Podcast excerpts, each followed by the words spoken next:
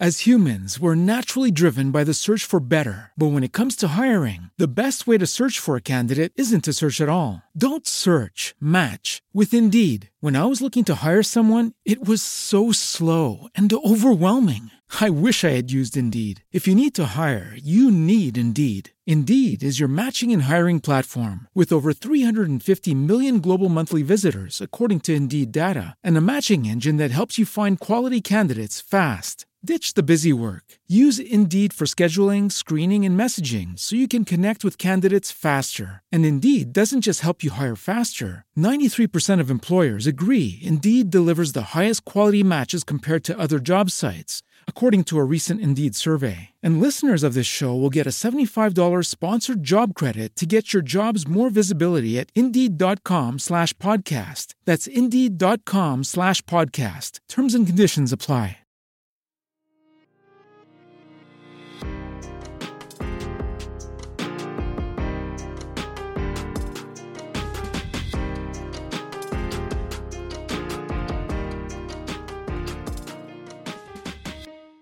Bene signori, ben ritrovati qua nel nostro salottino virtuale di Mick Minds in Comparison, il podcast giusto per voi. Oggi c'è una piccola notifica di servizio perché la mia collaboratrice Luisa non potrà intervenire, però ho chiamato Manforte ho chiamato uno dei miei migliori amici e anche uno dei miei più stretti collaboratori per la redazione di questo progetto. Eh, vi presento, signore e signori, Simone Conversano. Un salutino Simone. Salve a tutti. Perfetto, è un pochino timido il ragazzino. Allora, vi parlo un pochino di Simone per chi non lo conoscesse. allora, Simone è laureato in filosofia, è un musicista, scrittore e un agente, ed è anche un agente editoriale. Ha fondato un, un hub chiamato Nemesi Hub, che è un periodico online con cui collaboriamo e con, eh, dove dovreste trovare anche i nostri podcast è, piccolo off topic, è l'unico mio amico antifascista che veste sempre con una camicia nera ed è per questo che io non lo sopporto.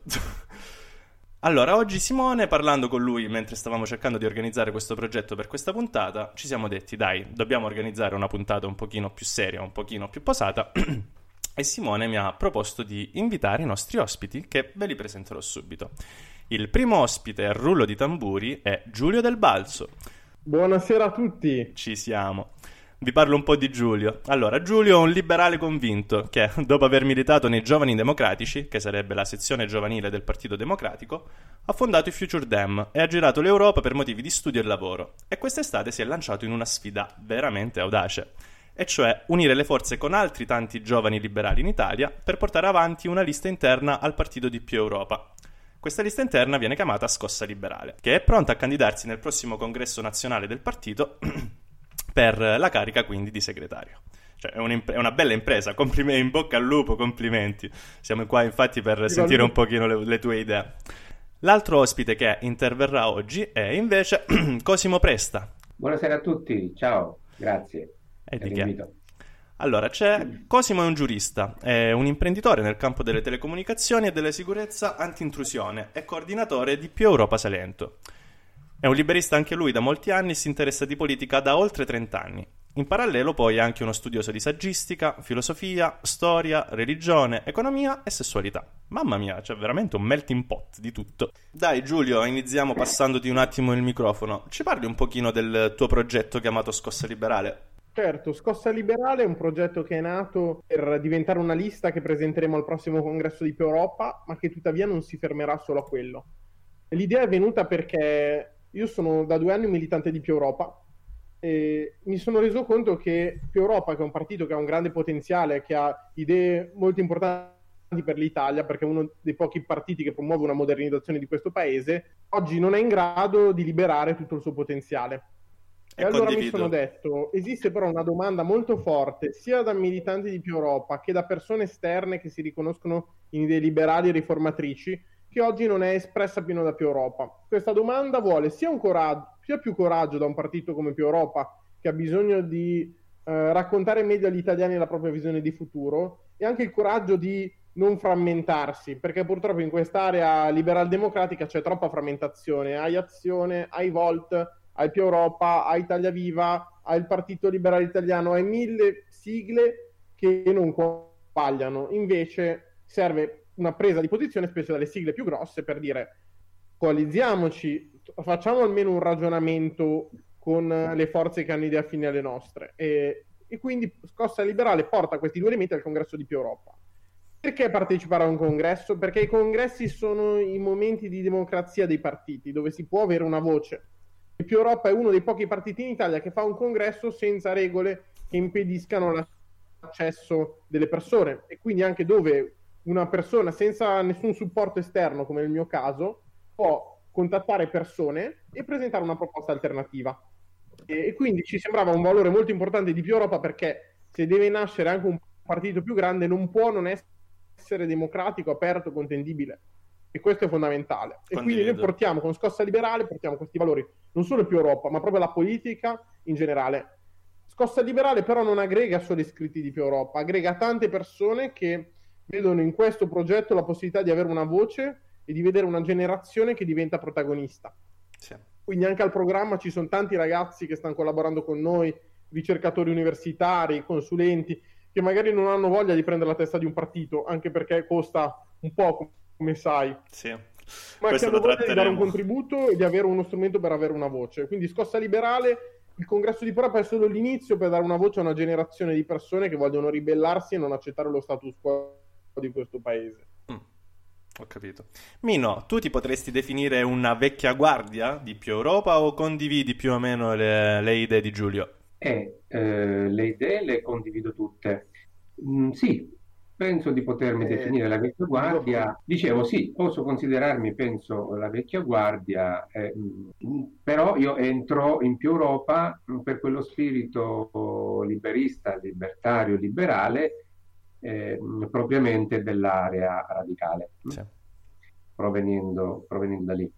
Quindi più Europa ovviamente è un contenitore un po' più vasto, eh, però bisogna vedere poi chi abbraccia. Mi è piaciuta l'iniziativa di Giulio Del Balzo, eh, anche se io vorrei essere un po' uh, l'avvocato del diavolo, ok? Perché, perché di scosse tipo questa sua, diciamo, io ne ho viste tante, forse sono più quelle di cui ho letto che quelle a cui ho in qualche modo partecipato, che si sono un po' succedute nel tempo tenendo presente diciamo una sostanziale predisposizione contraria in Italia rispetto al liberismo e alla scossa liberale in senso ampio, eh, vedo la sua una, dire, un'operazione titanica, per cui auguro il meglio, però sono del, del del filone un po' più pessimista sulla, diciamo, sulla riuscita mh, di, di, di, una coalizione ampia, eh, tant'è che io sarei, come sarei stato poi per la Puglia, per essere più eh, pungolo in partiti più grandi, sì. anche essendo un po' facendo maggiori compromessi, piuttosto che concentrandosi in pochi, come per esempio hanno fatto anche i liberisti italiani, hanno avuto l'ardire insomma, di, di chiamarsi proprio così, di Andrea Bernaudo e eh, hanno insomma, sfruttato lo stesso il simile coraggio di Giulio, eh, eh, però poi elettoralmente con risultati piccolini, eh, salvo il fatto che molti sentano questa spinta anche, no? soprattutto nel campo degli imprenditori, le partite IVA, eh, però non sono rappresentati perché è, è, come se tanti andassero poi a finire nel, nel grande mare magnum del, dello statalismo. Sì. Faccio l'esempio proprio di ieri, parlavo nonostante la festività con un buon commercialista che diceva guarda non posso dire a tanti miei clienti cosa penso o mandarli a quel paese ma non, non, non ci crederai eh, ma tanti eh, che vengono a chiedere solo che bonus ci abbiamo cioè, sì. e, sono, e sono partite IVA cioè sì. uno statalismo del mercato libero uh-uh. e quindi è un tale è, da cui è difficile uscirne quindi auguro il meglio nel dipanare la matassa insomma prima in via teorica a noi a un più vasto pubblico e poi ad agire che è il proprio della politica sì. Sì pure io personalmente sono sempre stato contro questa politica assistenzialista soprattutto adesso con i giovani, ormai l'obiettivo del ragazzo di 20 anni è il lavorare l'estate per poi percepire per tutto quanto l'anno la disoccupazione, cioè non ha, non ha senso, bisogna lavorare sempre, bisogna mettersi i soldi da parte, bisogna far girare l'economia, soprattutto sotto questo punto di vista. Quindi quali sono gli obiettivi di scossa, Giulio? Gli obiettivi di scossa sono due. Il primo è quello di rinnovare più Europa Sì. Il potenziale Sì. e, e facendo sì che più Europa possa essere il partito, il partito che in Italia parla di futuro. Quindi siamo- abbiamo una politica che è basata troppo sull'immediato, che si fa dettare l'agenda da quanto si legge sui giornali non è che- e invece non è in grado di far leggere invece ciò che, ciò che le persone potrebbero invece trovare sui giornali. Quindi è una politica che sa solo inseguire, che non sa guidare, che non sa fare pianificazione e senza una pianificazione non si può ottenere nessun cambiamento perché l'unico modo per avere un confronto serio in questo paese è parlare di come realizzare un cambiamento in 15-20 anni. Nessuno ha la bacchetta magica, ma ci vuole un approccio serio da cui poter partire. Chiaramente già una buona gestione può fare tanto anche nell'immediato. Ad esempio, già, già non fare nulla è meglio che fare cazzate, Esatto. come, come purtroppo vediamo in questo caso. O già non nominare Arcuri, nessun commissario è meglio che avere Arcuri commissario. Ah, Eh, veramente. Io mi sono... mm, sì. Come o anche in ca- cioè, diciamo, o per non parlare della Calabria o di altre situazioni dove sembra che si sforzino per andare dai peggiori della lista. È davvero. Eh, È quindi davvero. diciamo a volte, come da buon liberale, come sapete, meglio nessun governo che un, che un governo schifoso. Nel senso che quantomeno ti dà una sta- avere nessun governo, paradossalmente, garantisce quella stabilità amministrativa di cui le imprese hanno bisogno per fare pianificazione loro stesse, perché il mondo serio, il mondo in generale e l'impresa sono gruppi che fanno pianificazione a lungo termine, fanno strategia, è anche così che l'impresa può avere successo nel mondo. Poi Mino è un imprenditore, quindi ne sa sicuramente molto più di me anche personalmente su questo. Si parte però da una consapevolezza che noi rinnoviamo più Europa perché più Europa è quel soggetto da cui può fiorire anche una nuova classe dirigente. Perché non solo dobbiamo superare la politica dell'immediatezza, ma dobbiamo superare anche la politica dell'ego. Condivido. Perché? Perché superare l'ego vuol dire far super- aiutare l'individuo a superare le proprie trappole. Diciamo, perché se c'è una cosa che penso che spesso eh, il, il più grande nemico di noi stessi spesso si trova dentro di noi. C'è una frase molto bella che, che- che recita: Dominare gli altri è prova di forza, ma dominare se stessi è il vero potere.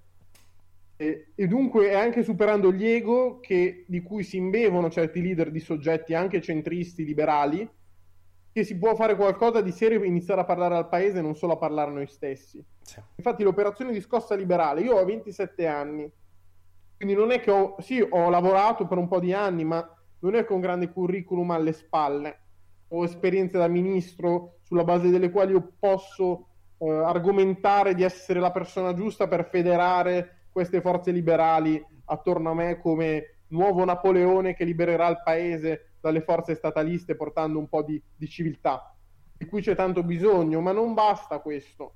Bisogna saper unire le persone attorno a un progetto eh, che si costruisca non attorno a un solo leader, che è fondamentale, ma attorno a una visione di paese. E senza questo non si può andare da nessuna parte, anche perché poi possiamo mettere pure il premier migliore del mondo, ma senza avere dei bravi amministratori locali, Non abbiamo risolto niente. dei bravi consiglieri regionali, dei bravi funzionari regionali, le cose non si cambiano e la dimostrazione è data dal fatto che un quarto dei fondi europei a disposizione del- dell'Italia, si parla di diversi miliardi di euro, non ho sotto mano il numero, non è stato utilizzato, il che è la totale dimostrazione di quanto manchi capacità amministrativa in questo paese. Sì. L'urgenza c'è però, perché più tardi si parte, più un possibile cambiamento sarà rinviato. Penso solo che a breve la pubblica amministrazione dovrà rinnovare circa 500.000 funzionari a causa del, pre- del pensionamento che sta avvenendo. Sì. Si tratta di fine- Next Generation EU, un altro tema. Quindi è vero che dobbiamo pensare a lungo termine, ma abbiamo anche bisogno di cambiare nell'immediato. Ed è anche per questo che mi sono messo in gioco personalmente. Nel senso che io credo che un paese normale non dovrebbe chiedere a un giovane che è entrato da poco nel mondo del lavoro da- di entrare in politica, perché è un'attività consumante, specie se fatta a livello nazionale, un conto è il volontariato. Sì. Io adesso per me la politica è un impegno che equivale a un lavoro a tempo pieno che sto facendo al di fuori del mio lavoro a tempo pieno. Quindi è uno sforzo eccessivo che, eh, che mi viene richiesto, ma che faccio perché manca totalmente un'offerta. So che ho delle capacità, anche avendo iniziato a fare politica con largo anticipo, ho iniziato a 14 anni, quindi so come si fa e, e so che posso unire tante persone attorno a un progetto in cui è richiesto l'impegno di chi non si sta impegnando, perché purtroppo noi abbiamo una cacocrazia al potere, selezionata attraverso un processo selettivo al ribasso, e anche dentro più Europa spinge spesso chi ha competenze, chi ha uno spirito genuino ad andarsene e fa tenere i peggiori che sanno aggregare solo in un certo modo. Mm. Purtroppo anche i migliori devono imparare, che devono sporcarsi le mani, che devono organizzarsi, che devono imparare ad aggregare e a gestire il consenso. Mm-hmm. E io sto facendo questo perché voglio insegnarlo ai ragazzi. Voglio dire che anche chi ha un master può essere uno che si sa sporcare le mani, stare sabati e domeniche e dottate durante la settimana a fare telefonate, ad aggregare e a costruire un progetto condiviso. Quindi l'ho fatto perché sapevo che anche in caso di fallimento intanto si dà un esempio, no? Cioè tutte le rivoluzioni importanti a volte nascono anche con un morto. Io spero sinceramente di non essere quel morto, ma so che, che bisogna accendere la breccia e so che e ho anche la dimostrazione pratica e numerica che questo progetto, la breccia, la sta aprendo e che sta accendendo un incendio.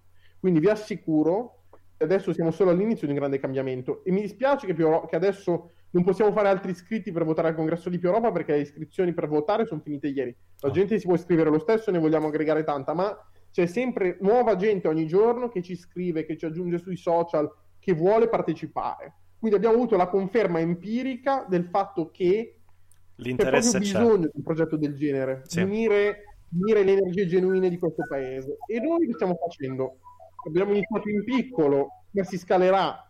Le basi ci sono. Perfetto. No, bello, quando sento di queste prima, iniziative, di queste se idee... Posso, se posso un attimo. Eh, prima Giulio ha fatto una, una, menzione importante. Non puoi pretendere di saper organizzare un paese se non sai prima organizzare la tua vita, che è un po' la citazione di Jordan Peterson sul mettere prima a posto la propria camera prima di pensare ai grandi piani per gli altri, no? Mm-hmm. E tra l'altro ho visto, ho sentito anzi percettibilmente il vibe di Nino che voleva intervenire più volte durante l'intervento e sono molto curioso di sentire che ha da dire. Eh, no, non tante volte. Il ditino era, vabbè, era su un qualcosa di Giulio, ma conferma evidentemente, poi il resto era tra il serio e il faceto e mm, lui diceva, cioè, finora ha imperato la politica dell'ego, io inaugurerei con lui la politica del lago, cioè di, quella di rompere i palloni gonfiati che sostanzialmente è quella del dichiarare il re nudo in tante situazioni. Scaccomato. Poi che c'è eh, la sottoutilizzazione, ha ricordato Giulio, dei, dei fondi europei, un grave problema, quello di pianificazione, e appunto noi che siamo anti-pianificatori che dobbiamo andare a piangere l'assenza di pianificazione, questo è un paradosso perché esiste una pianificazione eh, buona, eh, quella per esempio che non hanno mai compreso i pentastellati, per fare un esempio tra i più noti, quando si sono opposti al, al sistema di, di, di, arbitrato internazionale, laddove le, le, le, aziende multinazionali tipicamente vanno a, o vengono da noi meglio ad investire, eh, dovessero cambiare i regolamenti le leggi di riferimento, hanno la possibilità di citare gli stati perché non hanno avuto un danno, un danno rispetto a dei denari investiti che sono di altra gente. E loro si sono opposti sempre per quella visione peggio che eh, anticrescita, cioè c'è proprio un, una visuale distorta della realtà, eh, ma sono echi, echi lontani di, di pianificazione dell'Est che pensavamo abbandonata.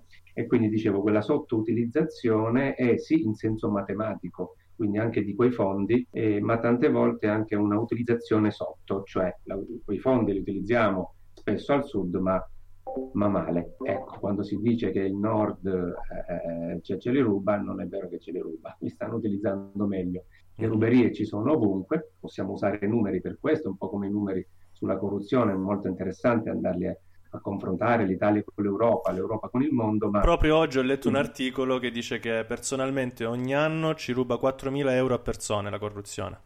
4.000 ah, euro a persona bello. moltiplicato per 62 poi. milioni, esce una bella cifretta, sì.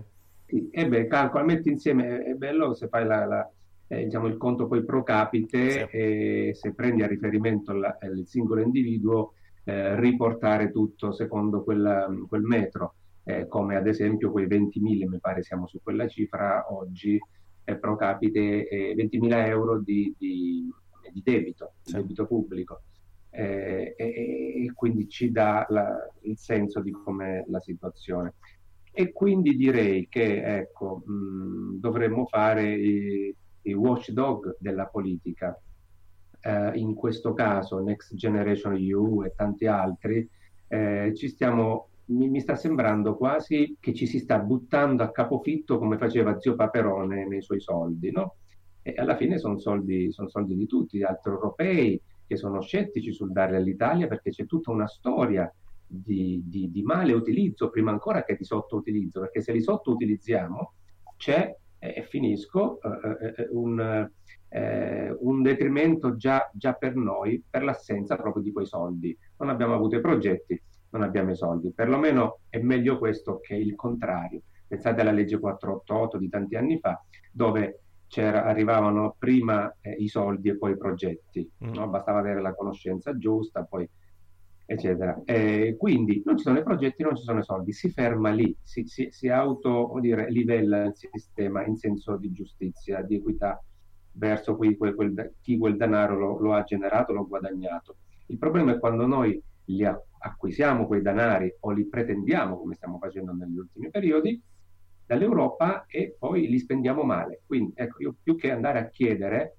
sono tra quei pochi che dico, ahimè, quasi, li riceveremo, eh, ma stiamo molto attenti a come verranno utilizzati. Eh, come dice Mario Draghi, c'è sempre un debito buono, basta saper direzionare pochi investimenti mirati per migliorare un paese perché il problema tanto sugli individui quanto sui paesi, in questo caso membri dell'Unione Europea, è il solito reiterato problema dei costi occulti di Bastia o dei costi opportunità, tutte quelle opportunità eh, mancate che poi costano e eh, si ritorcono sull'individuo, sul cittadino, nell'aver dato soldi a enti centrali che poi vengono spesi male, soldi che invece magari sarebbero stati usati molto meglio, molto più lucidamente dalle persone a cui appartenevano ed è su questo che bisogna agire, perché questo capita sia a livello del cittadino privato, sia a livello del, del, membro del, del paese membro dell'Unione Europea che si affida giustamente all'Unione, ma che non vede, non vede diciamo, ben spesi i propri soldi per calcoli fatti male o per una gestione malsana. Guarda, prendo l'assist al volo, Simo. Ad esempio, io non so spiegarmi il perché, come posso dire, del piano organizzativo tipo del nostro Premier Conte sia sempre quello di organizzare una task force per fare un qualcosa, cioè una task force per tutto che ha ai suoi piedi altra gente, che ha ai suoi piedi ancora altra gente e stiamo, come posso dire, disperdendo tutte quante le energie e tutto in così tanta gente che veramente non si riesce più a programmare a fare un qualcosa di buono. Soprattutto si è visto con Arcuri ultimamente perché stiamo veramente, veramente dando il peggio di noi. L'altro giorno quando durante una conferenza stampa gli chiesero dei chiarimenti per quanto riguarda quel famoso scandalo delle mascherine cinesi e lui si girò e disse no, non fatemi questa domanda perché sennò poi vi querello. Cioè, dai, ma di che stiamo parlando? Come si può arrivare nel ventunesimo secolo veramente un commissario così a, a, dare una giustificazione del genere? È da pazzi. Se, per me è da pazzi. Assolutamente. Sì, eh, no, era solo l'appunto sul fatto di Arcuri, perché ne aveva parlato, mm, mi pare, forse prima qualcun altro. E, e a proposito dell'unione delle forze liberali, caro Giulio, e, mh, mm, a parte quelle uscite recenti di, di Calenda, che pure io considero tra i migliori politici, e l'ha fatto scadere di molto quando ha detto quelle cose su, sul liberismo, quindi forse gli ha tolto il 50% mm. agli occhi di, di valore, eh, agli occhi di, di, chi liberista lo è, e, e, poi quando ha detto, ha difeso Arcuri dicendo che, era, che è stato un buon manager con lui. Sì, eh, ma lo diceva non per dire ok, è stato buon manager, adesso basta, cioè le cose che ha detto che ha fatto nell'ultimo periodo confessano quello. Invece è come se avesse voluto utilizzare quel suo passato, magari positivo, noi mica conosciamo tutta l'andazzo precedente, almeno io no, per, per giustificarne poi la, la, la serie di, di, di, butade successive. Ecco, allora, allora no, cioè, noi siamo tutti qui liberisti da divano, prepariamo i cocktail e o glieli buttiamo in faccia o, o, o, o non lo so, o lo cambiamo questi sono i famosi boiardi, eh, avremo bisogno di manager nel senso buono, perché in inglese manager è colui che, che, che maneggia, tu manage, cioè sapersela vedere, e, e, ma se la sanno vedere bene, ma per le loro tasche.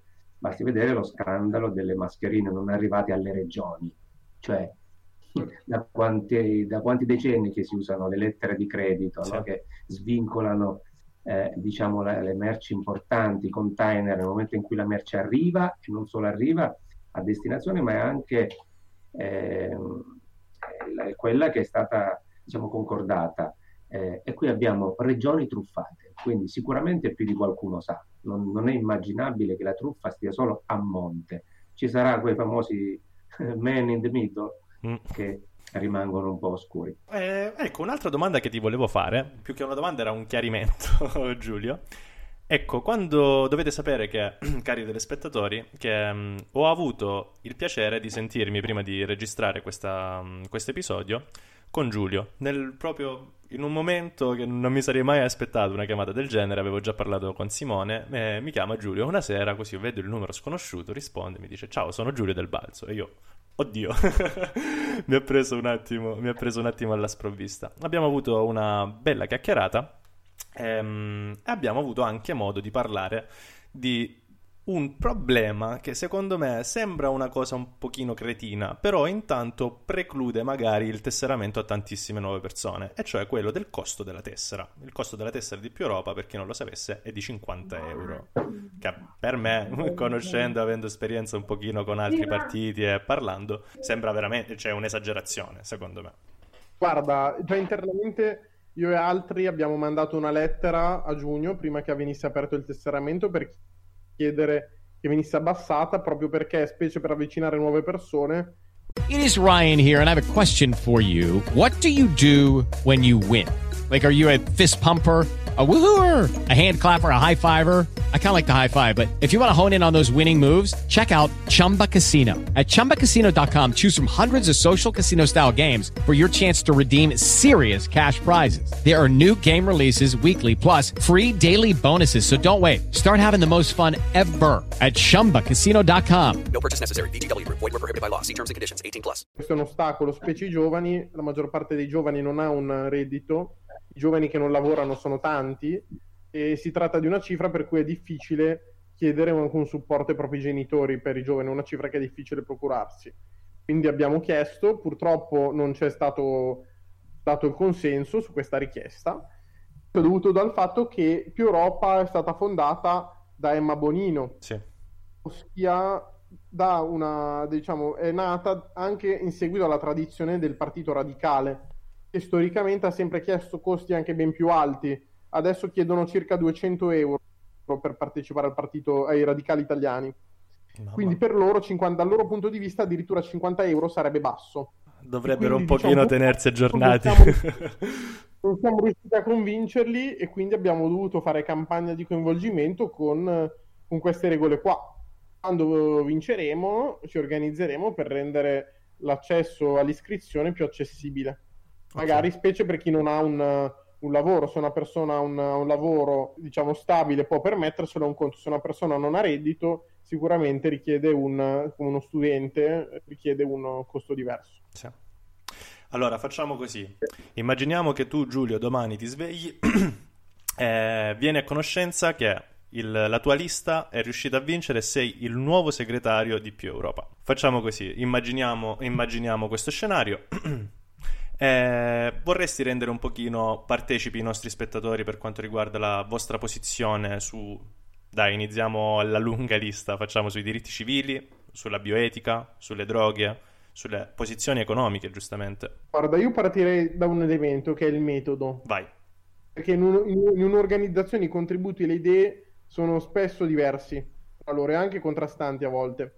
Il primo metodo, che io penso essere il metodo liberale, è che ciascuna persona non detiene una verità assoluta, ma bensì detiene una verità parziale. Per cercare la verità e lavorare bene bisogna utilizzare un metodo che sia il più scientifico possibile. Quindi innanzitutto discutere anche di policy, di politiche, di scelte da- eh, con scelte basate sui dati. Per esempio, chi dice che il nucleare è dannoso per l'ambiente me lo deve dimostrare dati alla mano, altrimenti sta sparando solo una marea di minchiate. E solo in questo modo, se porti due opinioni diverse sostanziate da dati oggettivi, allora le opinioni diventano rispettabili. Partiamo da questo assunto, che per me è fondamentale. Eh, poi, per quanto riguarda i temi etici, noi siamo, eh, dal punto di vista valoriale, siamo, come, come lo è più Europa, siamo a favore delle libertà individuali, quindi della libertà di scelta. Anche qui sul tema della libertà, specie sul tema dell'aborto, ci sono anche dei punti di vista diversi Perché ad esempio ci sono alcuni liberali di destra che dicono che in realtà eh, la persona non sarebbe libera di abortire perché il, il, feto sarebbe un individuo dotato di una sua libertà di esistere, no? Quindi ci sono anche dei punti di vista estre- che estremizzano il concetto di libertà anche sotto questo punto di vista. Dunque, per esempio, già adottare la dottrina liberale e dover ragionare in maniera dogmatica non aiuta. Sì, esatto, già un limite. invece quello, quello che è il buon senso. Il buon senso cosa ci dice? Ci dice che eh, innanzitutto le persone, a prescindere dalle regole che ti metti, che metti loro, fanno quello che vogliono. Invece se si tratta di scelte così inerenti alla sfera personale, perché prima che l'aborto fosse legale, la gente abortiva lo stesso, nei casi migliori andava all'estero se avevano i soldi, altrimenti lo facevano in cliniche clandestine. E quindi io credo che il compito della politica non sia quello di dire come la realtà deve essere, ma di prendere atto della realtà e farla esprimere nel migliore dei modi. Questo per darti una risposta sui temi etici. Sì, proprio su questo argomento, piccolo aneddoto, parlavo qualche giorno fa, in realtà è da giorni che ci parlo con un mio amico vicino a posizioni marxiste e vicino anche allo stato etico hegeliano, quindi abbastanza paternalista. E sul tema delle droghe, della libertà di scelta e anche ovviamente sui temi bioetici.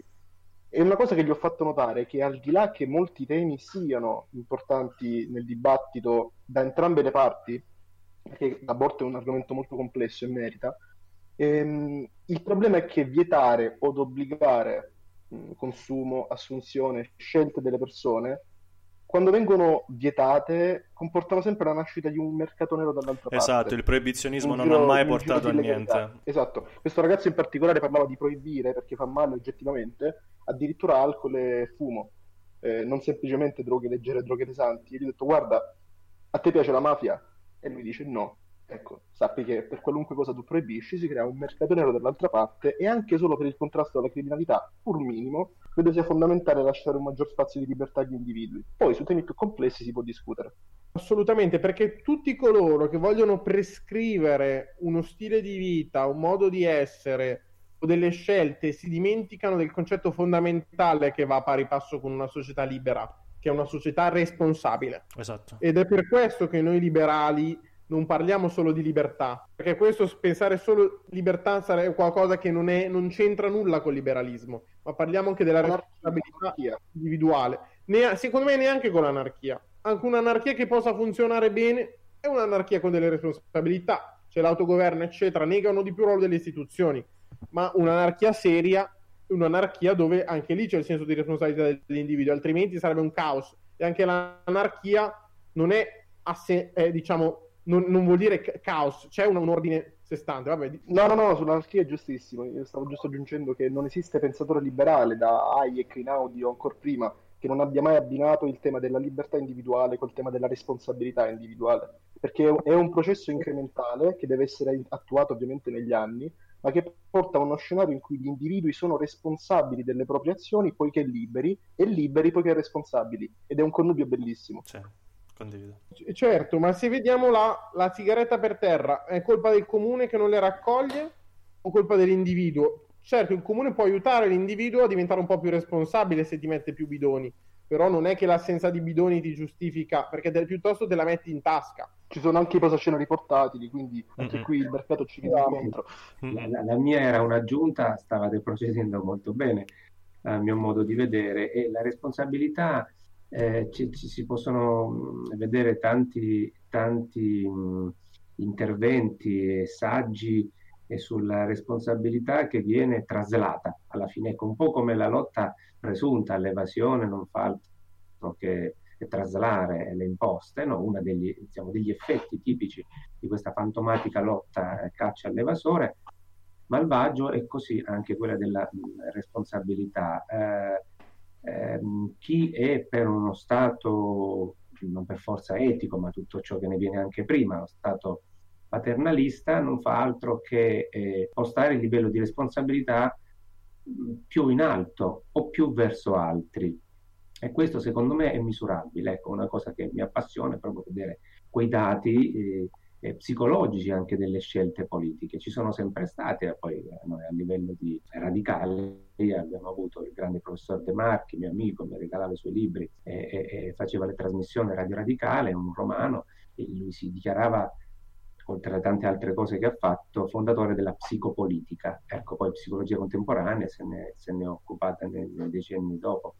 Eh, mi ricordo un numero monografico molto bello che conservo, eh, fatta, con, con, una indagine fatta sugli elettori di Berlusconi da un lato e di Prodi dall'altro. Wow. Immaginate voi che elettorato diverso. Wow. Comunque la si pensi, no, Prodi quante volte l'ho difeso, eppure voglio dire, eh, rispetto a, agli ipercritici, ha difeso altrettanto Berlusconi rispetto alle critiche sceme, alle critiche giustizialiste, eccetera. No? per dire, però c'era, mh, c'era un, un, profilo mh, di, di personale che tendeva a far propendere verso uno o verso l'altro. Ecco, quindi c'è anche quella sensazione, quella sensibilità che ci fa sentire stranamente Trump come uno di noi o la Meloni, perché gridano ciò che noi non grideremmo, ciò che noi teniamo dentro. Quindi più una società è eh, go- governata da, da, un paternalismo,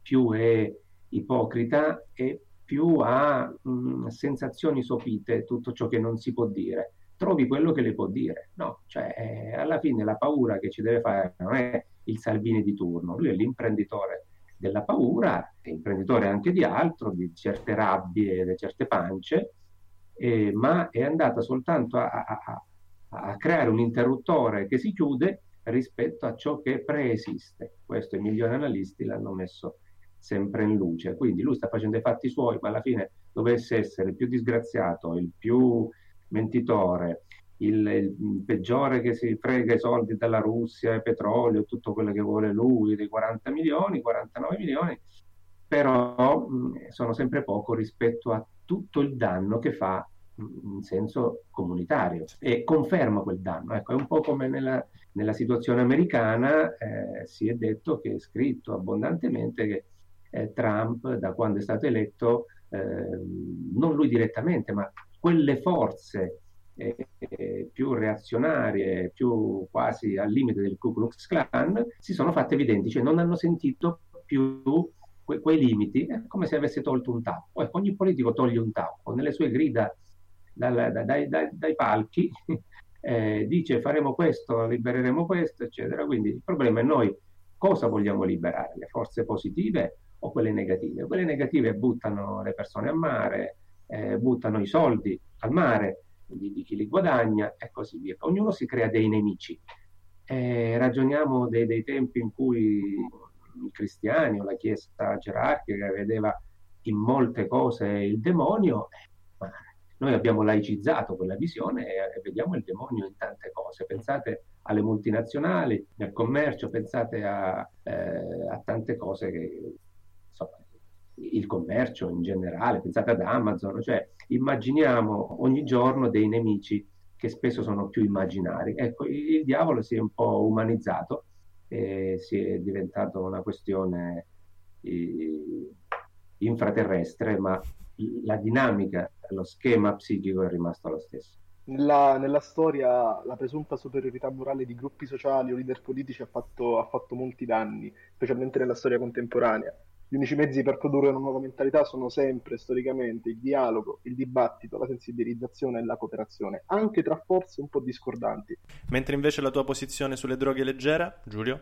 Anche lì è un fenomeno che esiste, che c'è in Italia, che c'è già ed è diffusissimo. Regolarlo può soltanto migliorare la situazione, aiutando a far sì che le persone evitino il più possibile gli abusi, che chi lo fa per sua scelta lo faccia con responsabilità, sapendo a cosa va incontro soprattutto anche perché si limiti il più possibile lo spazio delle mafie. Anche lato droghe pesanti, io credo che non si possa incriminare chi consuma o chi detiene piccole dosi, ma che eh, bisogna andare verso un'ottica di eh, depenalizzazione e di trattare queste persone come dei pazienti e non come dei criminali. Sì. Sono persone che hanno problemi, che vanno aiutate con l'obiettivo di ridurre la mortalità il più possibile. Nel senso, in primis l'ottica è quella di aiutare i pazienti, quindi bisogna anche capire eh, come eh, facendo, facendo questo si possa anche colpire il mercato mafioso della distribuzione anche di droghe pesanti, di ragionare anche lo Stato le, pubbliche, le istituzioni cosa possono fare anche per colpire quel tipo di mercato. Sì. E comunque c'è, e c'è anche e c'è tra i gruppi dirigenti, soprattutto il mercato di, dro- di droghe pesanti, penso quello della cocaina, è qualcosa di ben diffuso anche nella nostra classe politica. Quindi credo che si, trattandosi di qualcosa di uso comune, non è soltanto con le politiche proibizionistiche che si può ottenere qualcosa, bisogna fare dei ragionamenti anche lì per risolvere un problema diffuso eh, e pre- prendere atto di qualcosa che c'è per, e intervenire nel migliore dei modi. Esatto, anche perché ci sbattiamo veramente la testa da anni e anni, non ci siamo ancora resi conto che questo atteggiamento non, non ha cambiato nulla se non ha peggiorato la situazione. Io penso anche a dei ragazzi che veramente esatto. hanno il futuro distrutto, hanno avuto il futuro veramente distrutto davanti ai loro occhi per cosa? Per un paio di grammi di marijuana rispetto al mafioso che sta nascosto, barricato in casa, che smercia da tutto quanto. Cioè si dà più importanza al ragazzino. Certo perché, certo, perché mette magari degli immigrati irregolari, non riconducibili a lui attraverso un sistema piramidale. Sì. Eh, il gioco è fatto, tagli alcuni, ra- tagli alcuni rami del- dell'albero e, gli- e ne fai ricrescere altri e tu ti tuteli intanto. Mm-mm. È per lo stesso motivo per cui odio Brumotti che va in giro per le piazze di spaccio andando ad aggredire tutte quante le persone, non lo so, degli immigrati di colore. Giustamente dicendo, eh, sei tu qui che spacci. Sì, va bene, però, cioè, come posso dire, organizziamola questa cosa. Quando la persona arriva qua, invece di lasciarlo alla deriva, oppure lasciarlo a mare, come giustamente stanno facendo ultimamente, soprattutto con tutte quante le politiche salviniane, cioè non ha senso. Appena arrivi, appena fai arrivare il ragazzo qua e non gli dai un, appro- non gli dai un approccio, non eh, lo curi, non eh, gli dai la giusta attenzione, è logico che la mafia ne approfitta, perché vede quei ramoscelli con cui fare gli impianti in altre parti. Assolutamente, e questo è anche una delle priorità. Nel senso, noi, ah, cioè essere liberali non vuol dire negare la presenza dello Stato, ma vuol dire farlo, farlo funzionare in maniera efficiente, Efficace, come uno. Stato regolatore. Quindi dove lo Stato non c'è, dove domina l'illegalità, qua vuol dire che ci sono dei parastati che vanno contrastati. con Esatto, ormai la mafia, possibili. secondo il mio punto di vista, è Eh. un'organizzazione veramente parastatale. Camminano su due Certo. rette eh, parallele una accanto all'altra. Assolutamente. E, e purtroppo, ecco, eh, l'inefficienza, l'incapacità di far funzionare le amministrazioni, l'incapacità di rendere specifici funzionari responsabili di quello che fanno, i limitati strumenti che ci sono per premiarli, perché in genere quando premiano, premiano interi dipartimenti anziché premiare il singolo Il che ha dato quel contributo. Quindi Esatto. l'incapacità di inserire un criterio di accountability nelle amministrazioni rende tutto questo molto difficile. È per questo che per adesso ciò che funziona a volte funziona anche grazie alla buona volontà di alcuni specifici funzionari. Eh, la politica deve intervenire bene impostando le- delle regole diverse e ne- specie nei comuni controllando il lavoro dei funzionari. Sì. Se penso al consigliere comunale, l'assessore, l'assessore non è quello- colui che realizza, ma è colui che dà un indirizzo, ma che deve anche monitorare ciò che viene fatto. Eh, il politico a livello locale è quasi più un cane da guardia dal mio punto di vista, oltre che una, diciamo, un faro che dà un orizzonte su come, su- su come far sviluppare la città. Pensate a, a quanto introito ha avuto e a quanta rilevanza mondiale una figura come quella di Pino Arlacchi eh, contro le droghe mondiali, eccetera, i traffici, è un po' di quei classici, diciamo, personaggi che impauriscono le, le- le grandi società. Eh, è stato sbugiardato negli anni, le grandi istituzioni internazionali, fino anche all'ONU, eh, si sono rese dopo, dece- conto, dopo decenni di, di- di lotta eh, alle droghe, agli spacci, alle produzioni, che è antiumana, è controproducente, non, non ne vale la, la spesa per l'impresa, come si dice. Ma quando arriverà questo, questo nuovo trend, queste nuove acquisizioni, no? che sono veramente una specie di best practice, cioè lo, lo studio che diceva Giulio, che deve stare al fondo delle politiche nuove, dove sta?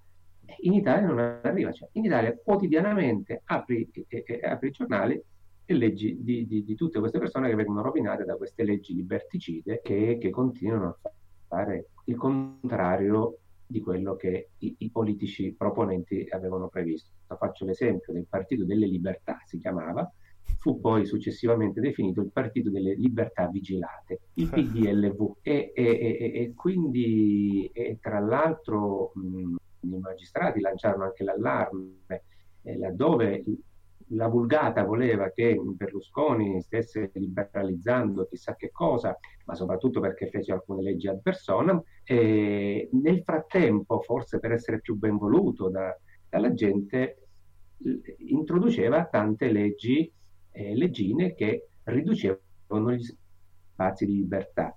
Forse 80 nuovi reati, mi pare, all'epoca che furono introdotti. Cioè, wow. Lui se ne usciva con, con, delle cose scandalose nella storia de, de, della Rubi Rubacuori, andava a mandare chissà chi eh, in Egitto per far dichiarare il falso, nello stesso tempo eh, faceva delle leggi eh, anche provenienti dall'ambito europeo che, eh, che, restringevano anche poi le libertà sessuali anche basilari e comunque eh, rendevano le maglie de- della legge in generale sempre più strette. Quindi questo panpenalismo di cui si discute almeno dagli anni 70 non, non ha risolto nulla. Ecco, dovremmo, mm, secondo me, metterci d'impegno a snellire lo Stato eh, perché altrimenti vu- vuole fare di più e fa molto peggio. Esatto. Il nostro progetto è aperto a chiunque voglia aderire sì. e che c'è un effetto palla di neve. Più persone partecipano, più altre saranno invogliate a prenderne parte. Perché chiaramente quando si parte da soli le possibilità di successo sono molto poche, ma ad ogni persona che aderisce queste possibilità aumentano. Mm-hmm. Per questo che il progetto, che è stato molto difficile avviare, sta diventando paradossalmente sempre più facile, soprattutto nella consapevolezza che questo congresso di più Europa è solo un punto, cioè, solo un punto di partenza, non un punto d'arrivo. Sì. E più Europa ci ha offerto la possibilità di esprimere una proposta, di esprimere delle energie, di avere una voce a persone che altrimenti non l'avrebbero mai avuta. Perché purtroppo in tutta la politica italiana si è trasmesso il messaggio che si possa fare politica solo entrando nella corte di qualcuno, senza invece potersi costruire la propria strada ed essere artefici del proprio destino. Invece questa è la proposta che noi lanciamo, ossia ricordare alle persone che possono auto-organizzarsi, possono farlo in maniera libera e autonoma e possono farlo per far sì che in questo paese si torni ad avere una visione di futuro che è fondamentale. Un futuro, un futuro che è liberale, che quindi che veda nello, nello Stato qualcosa che debba fa- facilitare la vita privata e non qualcosa che debba prescrivere il modo in cui i privati convivono, uno Stato del buon senso, con un buon funzionamento, soprattutto un'Italia dove i criteri, eh, i principi fondanti siano il merito e la mobilità sociale ossia che la vita di ciascuno non sia dettata dalla famiglia in cui è nato, che possa essere dettata da lui, ricevendo gli strumenti più necessari per poterlo fare. Questo è fondamentale.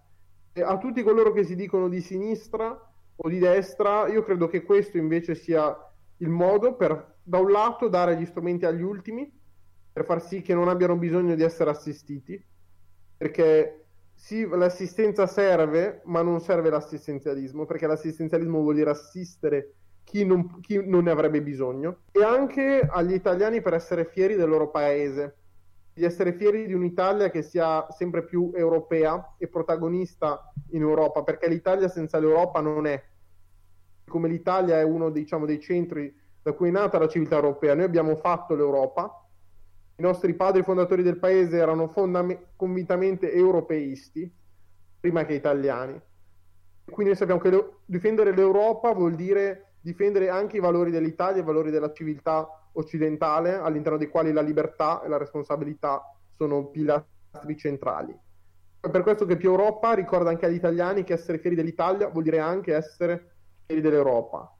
Quindi impegnarsi a testa alta per dare un futuro a questo paese e farlo con senso di responsabilità anche essendo disposti a dire agli italiani che servono ricette scomode per poter far funzionare questa macchina questo è quello che noi dobbiamo fare e possiamo farlo solo se siamo in grado di attivare un grande movimento popolare che riesca a prendere voce all'interno dei partiti, perché in una democrazia rappresentativa i partiti sono lo strumento con cui le persone possono cambiare le cose e questo bisogna impararlo. Non basta fare tutte queste conferenze, questi think tank o supercazzole varie, ma serve portare le persone nei partiti a tutti i livelli. I partiti devono aprirsi e diventare infrastrutture capaci di accogliere la partecipazione e trasformarla in impegno pubblico de- delle persone, in- nella cosiddetta classe dirigente, che al momento non c'è. Ci sono delle personalità valide, ma manca anche un percorso collettivo tramite il quale si possa avere un impatto. E con queste parole per- ti do il mio più grosso in bocca al lupo, Giulio, per vederti come una di queste personalità.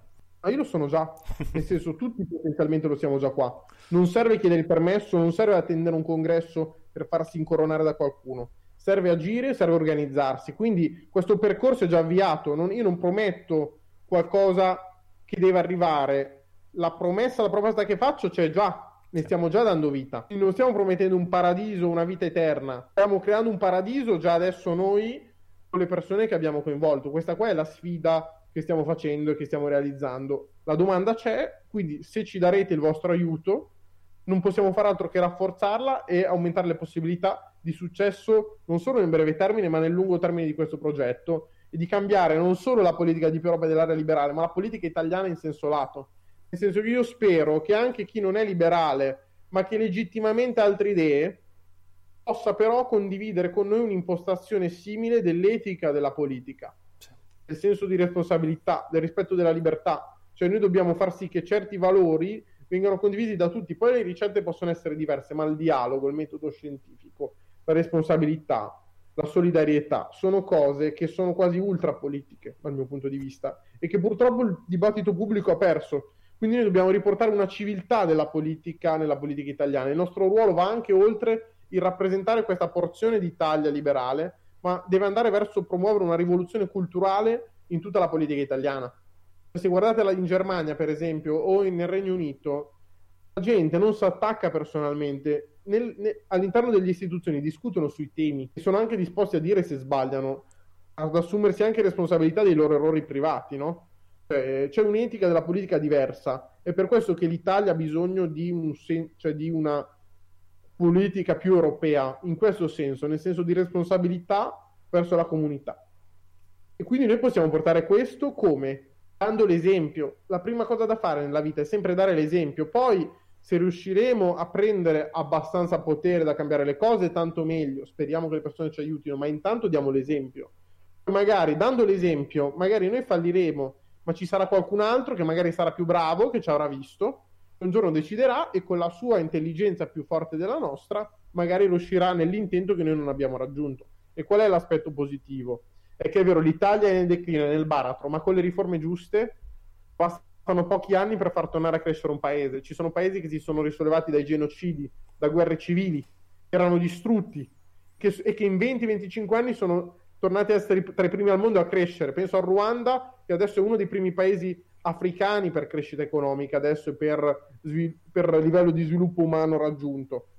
E questo ci dà l'esempio che un paese come l'Italia, che è vero che è messo male, ma ha anche un sacco di asset in tantissimi settori molto positivi, ha tutti gli strumenti per tornare a crescere se si cambia l'impostazione e la mentalità che abbiamo adottato e quindi anche le persone. Allora, signori, è stato veramente un piacere avervi qua come ospite. ascoltatori. Non fare come la Gruber che ha chiesto conto a- a- alla Boschi de- le foto col suo fidanzato. Oh Gesù. Allora, Giulia, ti faccio, ti faccio la domanda: perché l'Italia dovrebbe affidarsi a te? ha fatto la Gruber con Conte.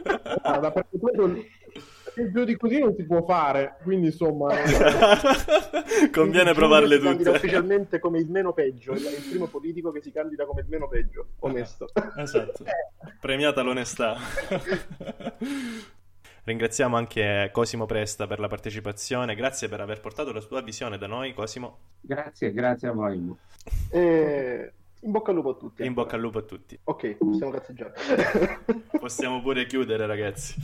Ci siamo, ci siamo. Vabbè, grazie mille davvero comunque. Dai, Simone, che cosa si prova a condurre un podcast? Era la tua prima esperienza? Eh, no, ho fatto una, una partnership con una radio universitaria, sempre nell'ambito di Nemesiab l'anno scorso, però un podcast di questo tipo no, nel formato 4 chiacchiere no, quindi grazie Simo. Ti sei divertito, vero? Io mi sono divertito il nostro progetto! Benissimo. Dai, ti, lo- ti sto per lasciare una delle più grandi, come posso dire, mansioni che si possono avere nel podcast. Lancia la Abbandonare sigla. il podcast. Lancia l'outro. E l'altro sia... Thank you.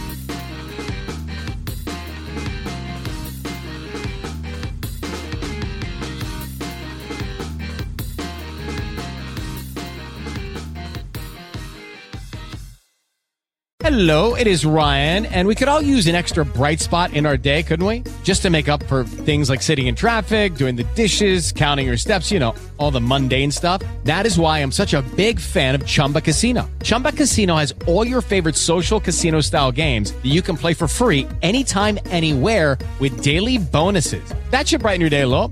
Actually, a lot. So sign up now at chumbacasino.com. That's chumbacasino.com. No purchase necessary. Group. Void were prohibited by law. See terms and conditions. 18 plus.